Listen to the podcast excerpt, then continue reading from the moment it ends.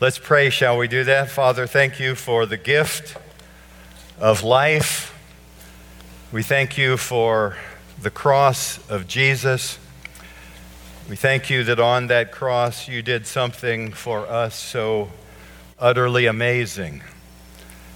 You went into the tomb for three days in that ugly, dead chrysalis you did something beyond which most of us could ever understand. But on the third day, you came out of that tomb alive. And God, for that, we give you praise in the name of Jesus. And everybody gave a hearty Amen. Amen. I wondered whether I should actually tell this story, but I think I shall. Um, Good Friday uh, morning, my wife uh, was with her mother, who was 100 years old plus six months or eight months, almost 101. And like many advanced dementia cases, uh, she has sometimes when she doesn't know us at all, and sometimes there are uh, very lucid times when she's with it and understands her daughter Cindy, that she calls Cindy, and uh, she's aware. Uh, Friday morning, um, my mother in law has never been particularly open to the gospel all of her life. There was one occasion where she had prayed sort of a cursory prayer, you know, Jesus, come into my life. And uh, we never saw much change from an outward point of view, uh, Friday morning during this lucid uh, time, well, she came out of the tomb, so to speak.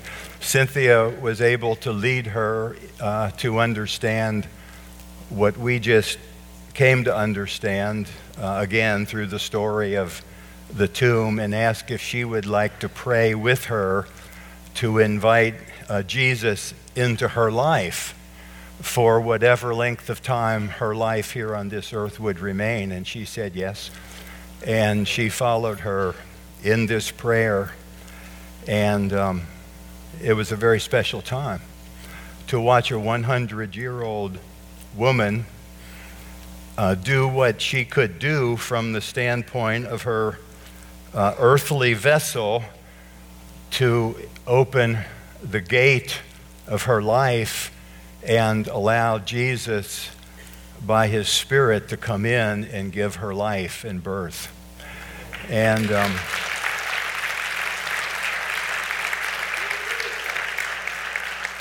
I didn't think I was going to get through that story. And it's a miracle, in fact, and I share that to say as we go along this morning and understand what Jesus did, who he was, and what he did, and all that he accomplished for you. Uh, some of you may be here this morning and come to a realization uh, that perhaps there's more for you. And you will have that invitation to simply, in your quiet way, say, Lord, uh, here I am. Uh, so let me begin. I won't actually read uh, the resurrection story. You're familiar with it. Uh, we've had it illustrated uh, to us in amazing ways. Jesus is not uh, here. Why do you seek the living among the dead? He is risen. So this morning, I want to share, if I may, just a little bit about uh, the what I call the mystery of the resurrection, and we will get to uh, the Fisher Price Castle by and by. Um, but uh, the resurrection is actually a tremendous mystery. And for any of us to say that we understand all about it would be foolish. Um, in the scriptures, the word mysterion doesn't mean mysterious per se, like, ooh, mysterious, but it simply means that uh, a mystery remains outside the range of natural and unassisted human understanding. And therefore, in order to understand the mystery of the gospel, the mystery of the resurrection, the mystery of the church, the mystery of the Gentiles, the mystery of godliness. Seven or eight different times we find mystery in the New Testament. In, in order to understand uh, mystery in the gospel, we realize that it takes um, divine assistance, which comes to the, in the form of illumination, uh, uh, of revelation. God must turn our lights on, or we remain in darkness. Uh, God is the one who gives the illumination, like these bulbs illuminate this worship platform. It does not come from yourself, nor can it.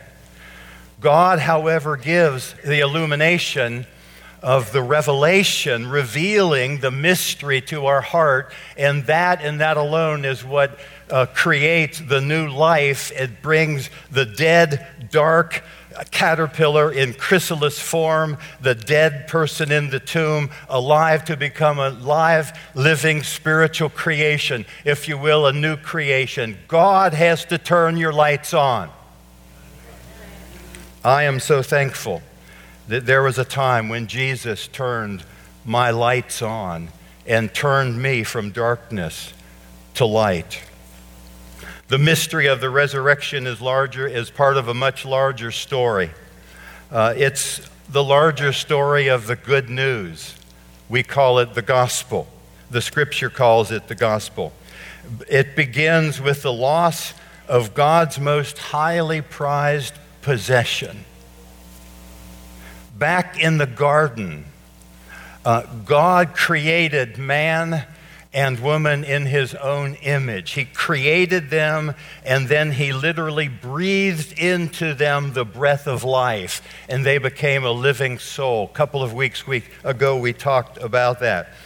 The gospel, however, begins with God losing his most highly prized possession, the man and the woman that he created. God created you and me uh, in his own image. In the image of God, he created us. What made us so unique is not that we were made independent from God, because that is a fallacy. What makes us so unique is that God created us, and by virtue of breathing into us, uh, He gave us life. You see, and it's, it's this flesh container. God created us to be a container for the purpose of not living independently, but for the purpose of carrying around His presence. And you know the story. They were tempted and they were seduced, and in their seduction, uh, they chose another route and uh, they were alienated. And from that point, they in fact died. God said, In the day that you eat of this tree, you will die. And that spirit, then, the Spirit of God, the, the, the breath of God, when they died, actually departed them, which is the definition of death. And from that point on, then, there was another spirit that indwelt them. You see, the story comes full circle that God lost his prized possession, and man, that is, man created in his own image, uh, and to uh, the extent to which God was willing to be reunited with his prize. You see, the gospel is God lost us by virtue of seduction and it, the gospel story is the extent to which God was willing to go to purchase us back and to reclaim what was his own. That's what the gospel is all about. And the resurrection is a part of a much larger story. You see, God's plan from ages past was to focus upon the coming of his son, Jesus, if you will, Emmanuel, the incarnation. God sent his son. Why? To redeem us and bring us back into relationship that was lost initially through the seduction and the rebellion. Not only was the possession uh, lost, but God is seeking it back, and He did so through the incarnation, Jesus coming in the flesh.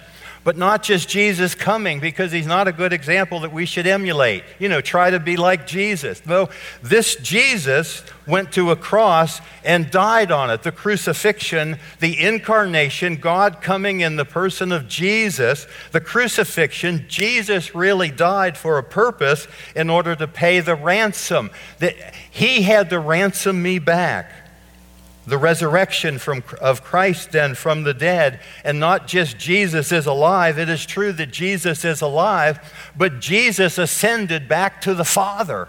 And from that exalted place, the scripture says there's more to the story. God would then, because Jesus was crucified and buried and raised from the dead and now ascended back to the coronation spot where he is now with the Father, the Father and the Son, then poured out the Spirit of God so that you and I could partake again of that which originally indwelt us, the Spirit of God. The Spirit of Jesus now lives in our heart. It's not just about Jesus having been raised from the dead. It's about Jesus is alive and gave to me a caterpillar, a dead in the chrysalis, in darkness person. He gives us life so that we now receive his presence into our lives.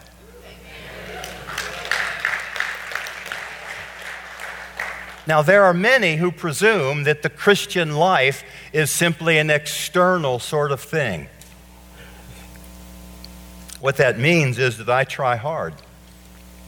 You know, I come to Jesus, whatever that means, and now I live life in my own power to conform my life to some image of what I think God wants for me. Well, there's more to it than that. Let's, let me take you briefly through uh, this story. The mystery of the resurrection actually uh, begins uh, the first thing that I want to share with you, I guess I already shared a few things with you, but I want to give you six things of why the resurrection is so unique and what are the implications of it for each one of us in our life. Uh, the first one is that the resurrection proved that Jesus was God. Now, this is the story, remember, of God having lost his most prized possession, and that's you. You inherited that propensity through our forefathers, Adam. And we are therefore alienated from God. So the story of the resurrection also is in the mix of a large, in the mix of a larger story, the incarnation, uh, the, the coming of Jesus, the crucifixion, the burial, the resurrection, the ascension, and the outpouring. God is after redeeming a people back to how they were before the fall containers uh, receiving and carrying his very presence. It begins with Jesus coming and saying a whole lot of things about who he was. Let me just give you a couple of those scriptures. You're familiar with them all. John 10 10, Jesus said, I and the Father are one. Now, this is Jesus, God incarnate, who's now living his life, and one of the things he said is that I and the, and the Father are one. Another thing he said uh, to Philip in John chapter 14, verse 9, he said to Philip, If you've seen me, you've seen the Father. You see, we have to understand who this Jesus was. He wasn't just a good guy, he wasn't just a great teacher. He wasn't just this guy they call rabbi or rabboni. He, he was more than that. He was actually God who had come in incarnational form, in the flesh of a person named Jesus. So he said to Philip, If you've seen me, you've seen the Father. Or how about Colossians 2:20 or 2 9, where Paul says, In him, that is in Jesus, dwelled all, dwelled all of the fullness of the Godhead in bodily form. Now, those are just three places where Jesus said something about himself. I haven't even talked about the I am statements. I am the bread of life. I am the door.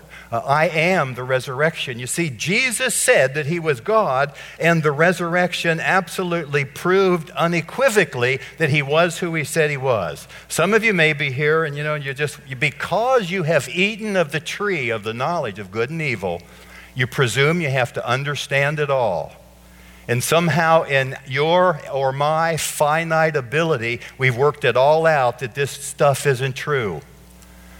Well, I just want to challenge you that it is true. Jesus said it is true, and the resurrection demonstrates, in fact, and proved that Jesus was God. Romans chapter 1, uh, verse 3 and 4 Jesus was declared to be the mighty Son of God by the resurrection from the dead. When he came out of that little chrysalis, when he came out of the tomb, he proved who he was the great I am. Jesus proved that he was God. Let's move to the second point. The resurrection actually proved our sin was forgiven and conquered. I'm not going to park much on any of these, uh, these five or six, six or so things. The resurrection proved that our sin was forgiven. You see, if you don't get this, if you don't understand it, if you don't or I don't personalize it for yourself, this will stay intellectual information and you will stay outside the pale of illumination and revelation and you will be lost for eternity and that's a long time. The resurrection proved that our sin, our sin was forgiven and has been conquered. Uh, Romans 4 24 and 25. I'm just referencing some things, write them down if you want. Jesus was delivered up for our offenses.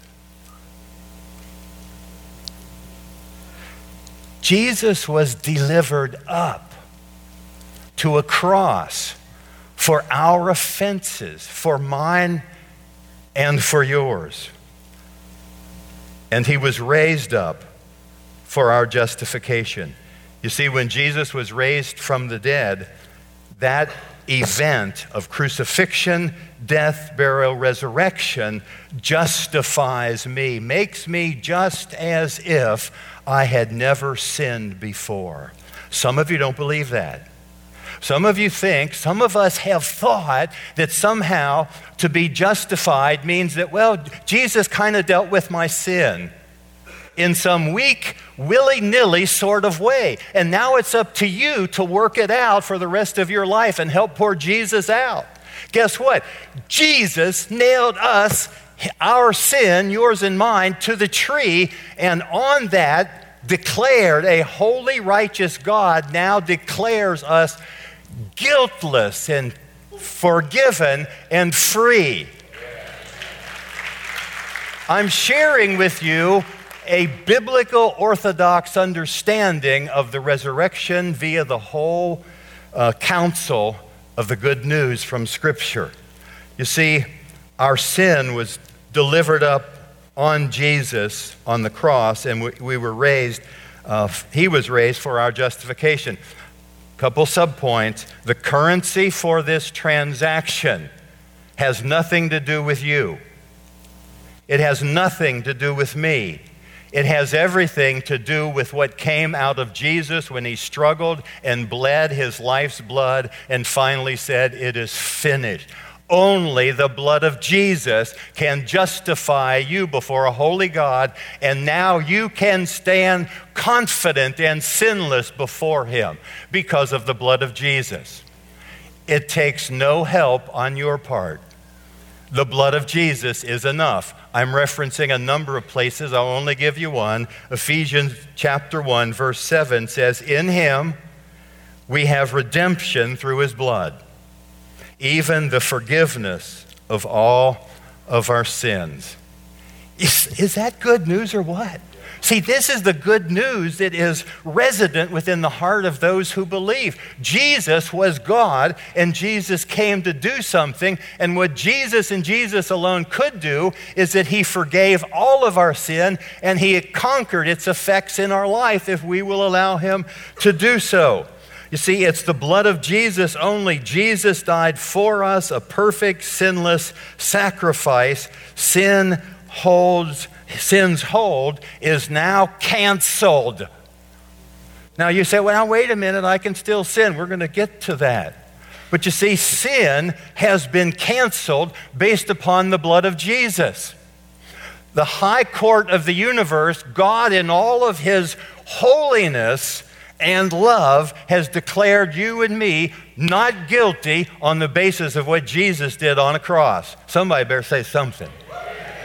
You see, that's what the Father did for you. And if you're still wearying, wearing and are wearied by your own sin, I simply challenge you to give it over to Jesus. Because he loves you just the way you are, and he's already paid for it. He conquered it on the cross. The resurrection, thirdly, demonstrates Christ's power over death. You see, it gets better. Not only did the Father vindicate us based upon the vicarious death of Jesus, the death of another for you and for me, but because sin brought death into the world, on the day that you eat of that, you shall die. And that sin and that death passed to every man and every woman. And Jesus came and, in the incarnation, sinlessly living before us, went to a cross, on the cross died, went into the grave, and out of that grave he came. He proved not only that your sin was forgiven and conquered, but now death is conquered. We don't have to worry about death. We had a funeral in here of Catherine Grumman this past week, and we sang, When the roll is called up yonder, I'll be there. What a wonderful worship time it was. One of our, our elderly saints entering into the, the realm of glory based upon what Jesus did and not based upon what she or what you and I uh, have done. Jesus demonstrates, uh, the resurrection demonstrates Jesus' power um, over death. Let me give you a couple of references. Uh, Romans 6, verse 9 says, Knowing that Christ, having been raised from the dead, dies no more. Romans 6, verse 9, we know that uh, Christ, having been raised from the dead, will never die again. But it goes on. There's more. I sound like an infomercial, but wait, there's more. there's more. Not only did Jesus be, was he raised from the dead, uh, but the fact is that death no longer has dominion over Jesus. But after the resurrection, he showed himself to over 500 people at a time. Jesus walking around with still nail prints in his hands or wrists and in his ankles. He showed himself. He ate with his disciples. He says, You can take this to the bank. I'm not a ghost, some phantom. I have flesh and blood. That's the kind of body that you're going to have one of these days. Why? Because of what Jesus did and because of who he was. He was God. He forgave our sin and he breaks the power of death uh, in our life.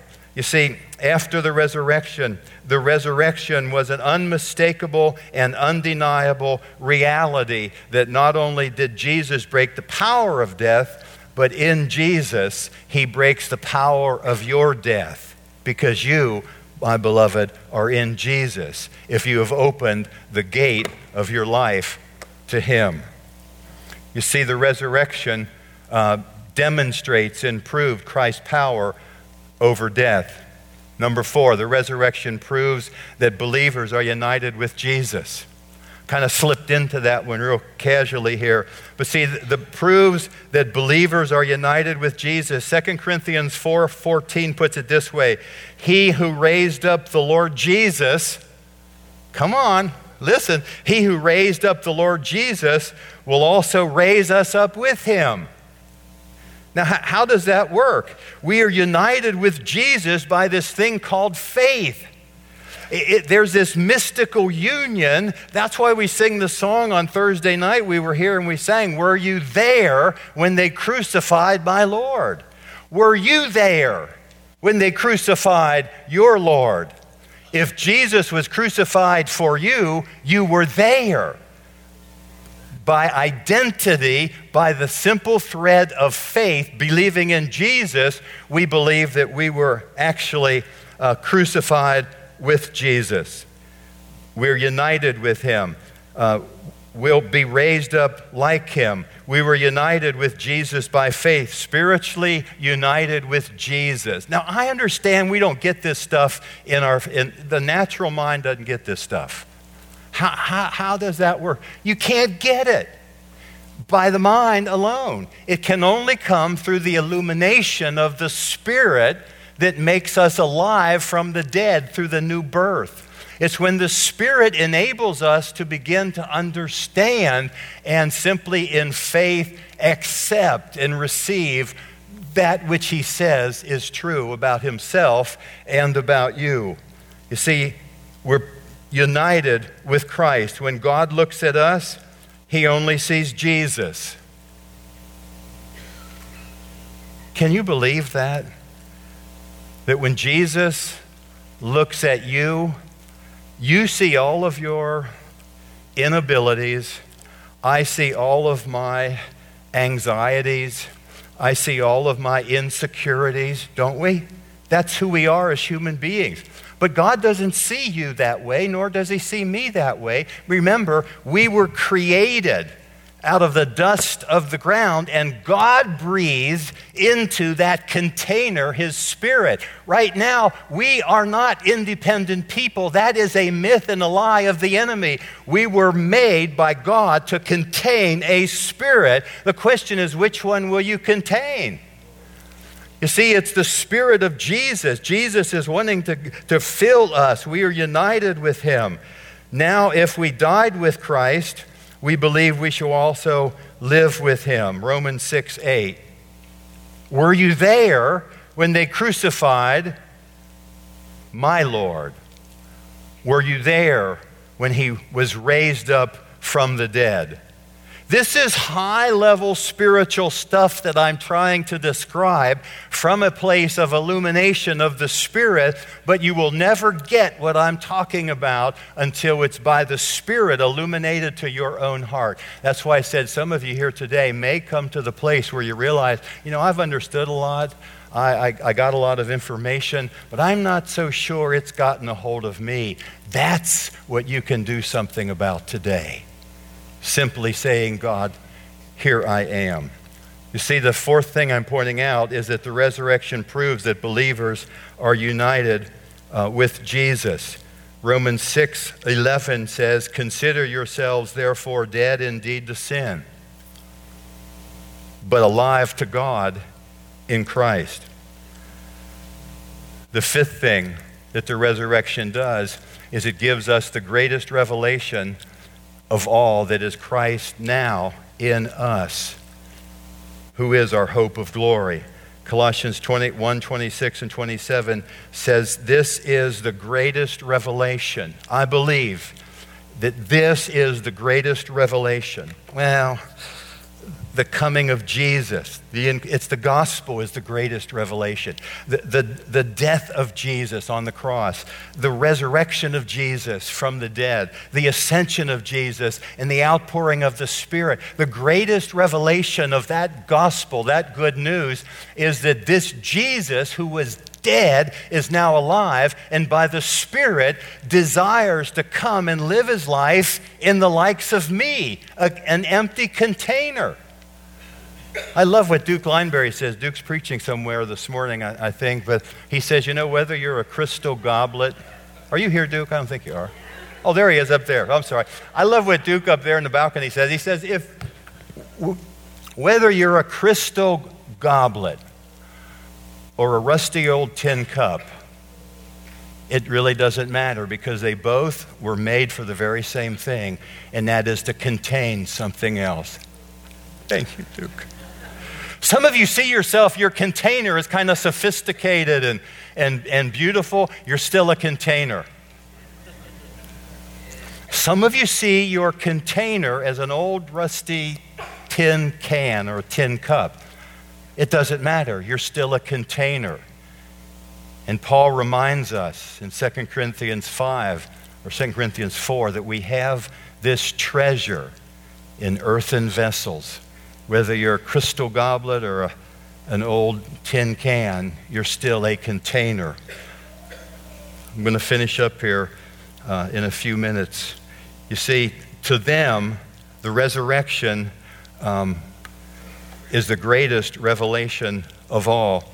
Christ now in us. To them, God willed to make known whether the riches of his glory, um, the mystery, this mystery among the Gentiles, which is Christ in you, the hope of glory. Paul says in verse 26 this is the revelation that was hidden from ages and generations past, but is now revealed to the saints. Who are they? To the saints, to those who have had their spirits rebirthed, to those who are made new. Christ in you now uh, is the hope of glory. And a final point I have up here, uh, number six the resurrection defeats God's ancient enemy. The enemy of sin and guilt has been defeated, sin was conquered, sin was forgiven. The enemy of death was conquered. Jesus rose from the dead, and we were raised up with him. But finally, God's enemy from the very beginning remember the snake in the garden? He takes lots of different forms. You see, his enemy, his ancient enemy, is defeated. And I believe, and I'm going to end with this illustration, is that the enemy is, remember, a liar, he is a deceiver, he is an accuser, uh, he is called the prince of the power of the air, the spirit that now. Um, uh, the spirit that now lives in the sons of disobedience. So, this, this ancient foe, we must understand, has actually already been uh, defeated. Now, I believe, follow with me five more minutes. I believe this is the greatest deception upon the church right now. In our generation, around the globe, I believe what I'm about to share with you is the greatest distortion and deception that's coming uh, from the enemy. Um, I was reading, I am reading actually, a book by John Bunyan. Some of you know that name. He wrote a great allegory of the Christian life called The Pilgrim's Progress. Pilgrim's Progress is actually um, an allegory of the, well, the external Christian life. And about a third of the way through, uh, uh, he comes to the, the cross, and the rest of his journey is about the life of a believer, some, sort of from an external perspective. Um, John Bunyan, who was a Puritan pastor, uh, actually wrote many different things, and one of the things that he wrote, and you'll see it uh, there, is The Holy War in 1682. It's subtitled The Losing and the Taking Again of the Town of Mansoul. The losing in the garden and the taking again of this town called a man's soul. And, and what did God do in that it was lost and in order to retake it, is the story of the gospel. And John Bunyan, in an eloquent way, uh, describes the inner war of a believer in the recapturing of his, his heart, illustrated by a castle uh, in this life. Now, uh, the, every medieval castle, and this is the best I could do, Every medieval castle um, has a lord, the lord of the castle. And uh, what we find is, is that um, the Lord dwelling in the castle uh, gives rise to uh, how the castle functions and operates. And the castle is the illustration of a man's soul or the totality of his personality, or if it, his heart, if you will. This, our, our castle, our heart is a castle, and every human heart in his writing in the Holy War, he says every castle uh, has a Lord. In the fall, your castle has had a Lord, and the Lord of that unredeemed heart is Satan himself. You say, No, I'm created to be an independent, smart person in the image of God. You were created to be a container, a, a castle. uh, a vessel, if you will, where the Spirit of God dwelled, and that Spirit was removed. The Holy Spirit, the Spirit of God was removed when there was, when there was seduction and then uh, uh, giving in to the temptation, and another Lord Spirit began to dwell in the castle. Now, we share, our nature is the nature of the one who indwells us. the prince of the power of the air, the spirit that now works in the sons of disobedience. And Paul said we all had our, our time with that one. So we, the, the nature uh, of, of who we are is based upon who indwells us. Uh, we share, therefore, that nature with Him who is the Lord of our castle, our life, sharing for sure, the responsibilities and consequences um, of what we do by virtue of this, this life, this heart, and this, this man. Now, when, when Jesus, uh, when Satan is in the castle, does this mean people are possessed by? Well, it just means you're going to, because we're created to be a vessel, there will be a spirit giving you life. You might not like it, just the way it is. That's why the gospel concludes by the resurrection, ascension, and the outpouring of the Spirit so that our vessels can be filled again with Him. So uh, when uh, a, a person comes into conviction and he begins to understand for the first time that there is an old uh, uh, something dwelling in them that's causing them to do all this crazy stuff, by and by, uh, God gives us the enabling power to open the gate of our life and invite the conquering King Jesus into the castle. Now, when that happens, Jesus takes up residence in man's soul, in the heart of a man, in the personality of a man. And the first thing he does is he evicts the old castle dweller. The enemy is now out. That's what Jesus did through the crucifixion, the death, the burial, the resurrection, the ascension. Jesus evicts the old indweller so that he can come in and be the new indweller in our life. Now, I'm going to bring this full circle here for just a minute.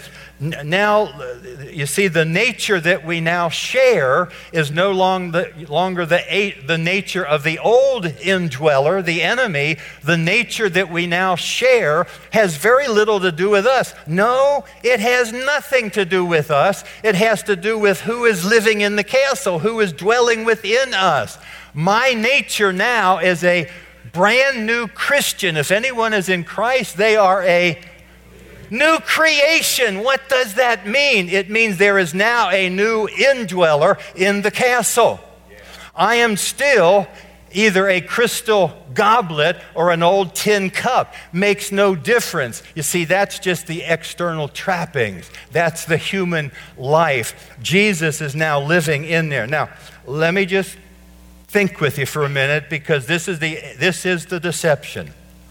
The deception is that, well, um, uh, Jesus is in the house, he's in the castle, and my nature, therefore, comes from him.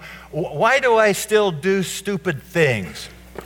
You know, that's, isn't that our question? How can I still sin if Jesus is really living and Lord in my life? Because I, I can if you haven't learned that uh, yet. Now, think with me about um, the unredeemed life. Good deeds, good deeds in our unredeemed life are only temporary responses, but not the real life of the real us. The real life of the real us is occupied by an enemy, but I can still do good things philanthropy and, you know, digging wells for the people who need water and giving money to the poor. Paul says in Romans that for peradventure, a good man would, would even give his life for someone else. But God demonstrates his love for us in this while we were yet sinners, Christ died for us. The good, the, the unredeemed man can still do good things. That doesn't make the source of what he's doing good from Jesus. It means he's simply doing temporary good things. Now, follow with me. The sins we commit when Jesus is living in the castle, in the redeemed life, are temporary responses also not the real us. The unredeemed person, the indweller being the spirit of darkness, I can still do good things. That doesn't make me redeemed by the Spirit now living in my life. Now, a spirit filled man or a woman where Jesus is dwelling, who is now Lord of the castle, I can still do uh, sinful acts in my redeemed life, but they're temporary responses, and it's not the real me. What is the real me? It's Jesus in the castle. I am still responsible for, for the consequences uh, and the implications of what I do, but that, when I sin, isn't the real me. The real me is a container where Jesus is now Lord. Now, here's the deception I'm going to close with this. The enemy knows that he's been evicted. He's still the prince of the power of the air, the spirit now operating around it. Do you think he went away? But he's outside the castle. You see, if Jesus, the new indweller, is in you, he, the old spirit, Satan, is now outside of your castle. Now, during times of your flesh, man soul, you will let your guard down. And the enemy causes two of his foot soldiers to scale the wall when your eye gate is not vigilant, when your ear gate isn't paying attention, when your emotion gate, you know, you just feel down. And a couple of his imps scale the wall and go into the castle. Now, Satan says this if I can't indwell them and possess them, I will bluff them and make them think I'm still Lord of the castle. So, two imps jump over the wall, and immediately they raise the flag, Satan's banner, and they begin, and the two imps are just a couple of sins and they raise the banner and say, Now the castle belongs to me. Now the castle belongs to, to the, the dark Lord, Satan, the devil. But guess what? Two foot soldiers can't own the castle. I still have the capability of doing sinful acts, but that's not who I am. Who I am is Jesus is in the castle. It is now my responsibility to understand my identity and what Jesus has done for me through shedding his blood, going to the tomb, being raised from the dead. I was raised with him. I ascended with him. The Spirit of God now fills me. And when I sin, it's not me. I'm still responsible, but that's not who I am. Who I am is a spirit filled, blood bought person of the cross of Jesus. And the enemy is convincing people all over the globe, real Christians who love Jesus, that because they do this or because they do that, somehow that's their true identity. Hello? That's the deception that some of you are living under right now. And the enemy says, See, you can't be a real Christian if you do that. Look at what you just looked at. Look at what you just said. Look at how you just treated your husband or your wife. Oh, you just took that. Now, the proof in the reality of what I am saying is that the real person in whom the presence of Jesus is now Lord of the manor, he or she will always come back to their true identity you cannot sin for a very long time and get away with it. If you can, you need to revisit who's the Lord of the manor. It's in 1 John, it says this Those who are born of God cannot sin. That just means you can't live there very long. Why? Because you have a new indweller in you. That's the proof that we belong to Jesus. I'm going to ask Dean to come up, and we're going to close with a reprise of that song that we did for our offering. But I simply want to summarize who Jesus is. Number one, he is God. What he has done, number two, in the resurrection is he has forgiven all of our sin and he has conquered it. You see, number three, um, death was defeated for you. Jesus defeated it for you and you in Jesus. Believers are united with Jesus in his death and in his resurrection. The life of Jesus is in us, uh, the new Lord of the manor. And finally, the old enemy is defeated. The very best he can do is send two of his imps to scale your wall and to cause you to sin, and then tell you, see, you're not the real thing. It's your responsibility to evict the old soldiers, throw their hide out. Jesus not only forgives our sin, but he breaks its power. I don't care what addiction you're in. I understand the cycles of addiction and all the pain and all the issues.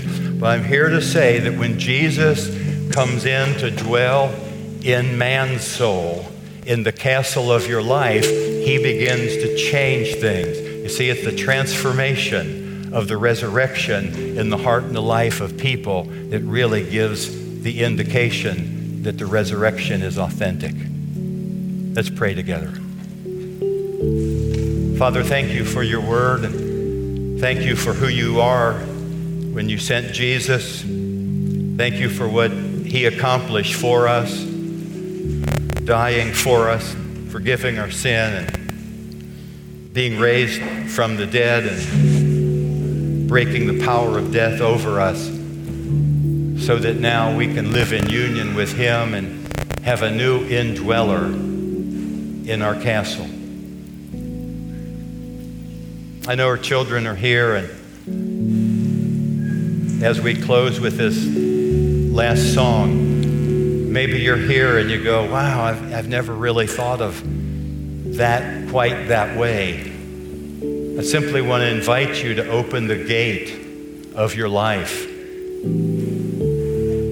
The enemy is attacking identity in God's people and convincing them that they're old when in fact Jesus has made you new.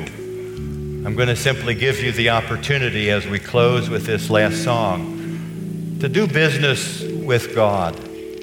You know, like my hundred year old mom, she didn't understand everything, and nor can we understand everything. But when God illuminates the truth of the cross, the resurrection, the ascension, the outpouring of the Spirit, all you need do is open the gate of your life and say, God, would you come in and begin your work of transforming this old house, this castle, this soul, if you will? Let's stand and we'll be dismissed. If that's you this morning and you want to do some sort of business, with Jesus. Maybe you've known him. Maybe he's not Lord of your life. Maybe you've caved in to the little foot soldiers. I'm just going to ask you to do something bold, and that is to take a step maybe you've never done before and just come up here and stand. And that's all we will do, but it is a signifying God, I'm saying yes, I'm opening the gate of my castle, and I'm inviting you into doing a new thing in my life. Let's worship and we'll be dismissed.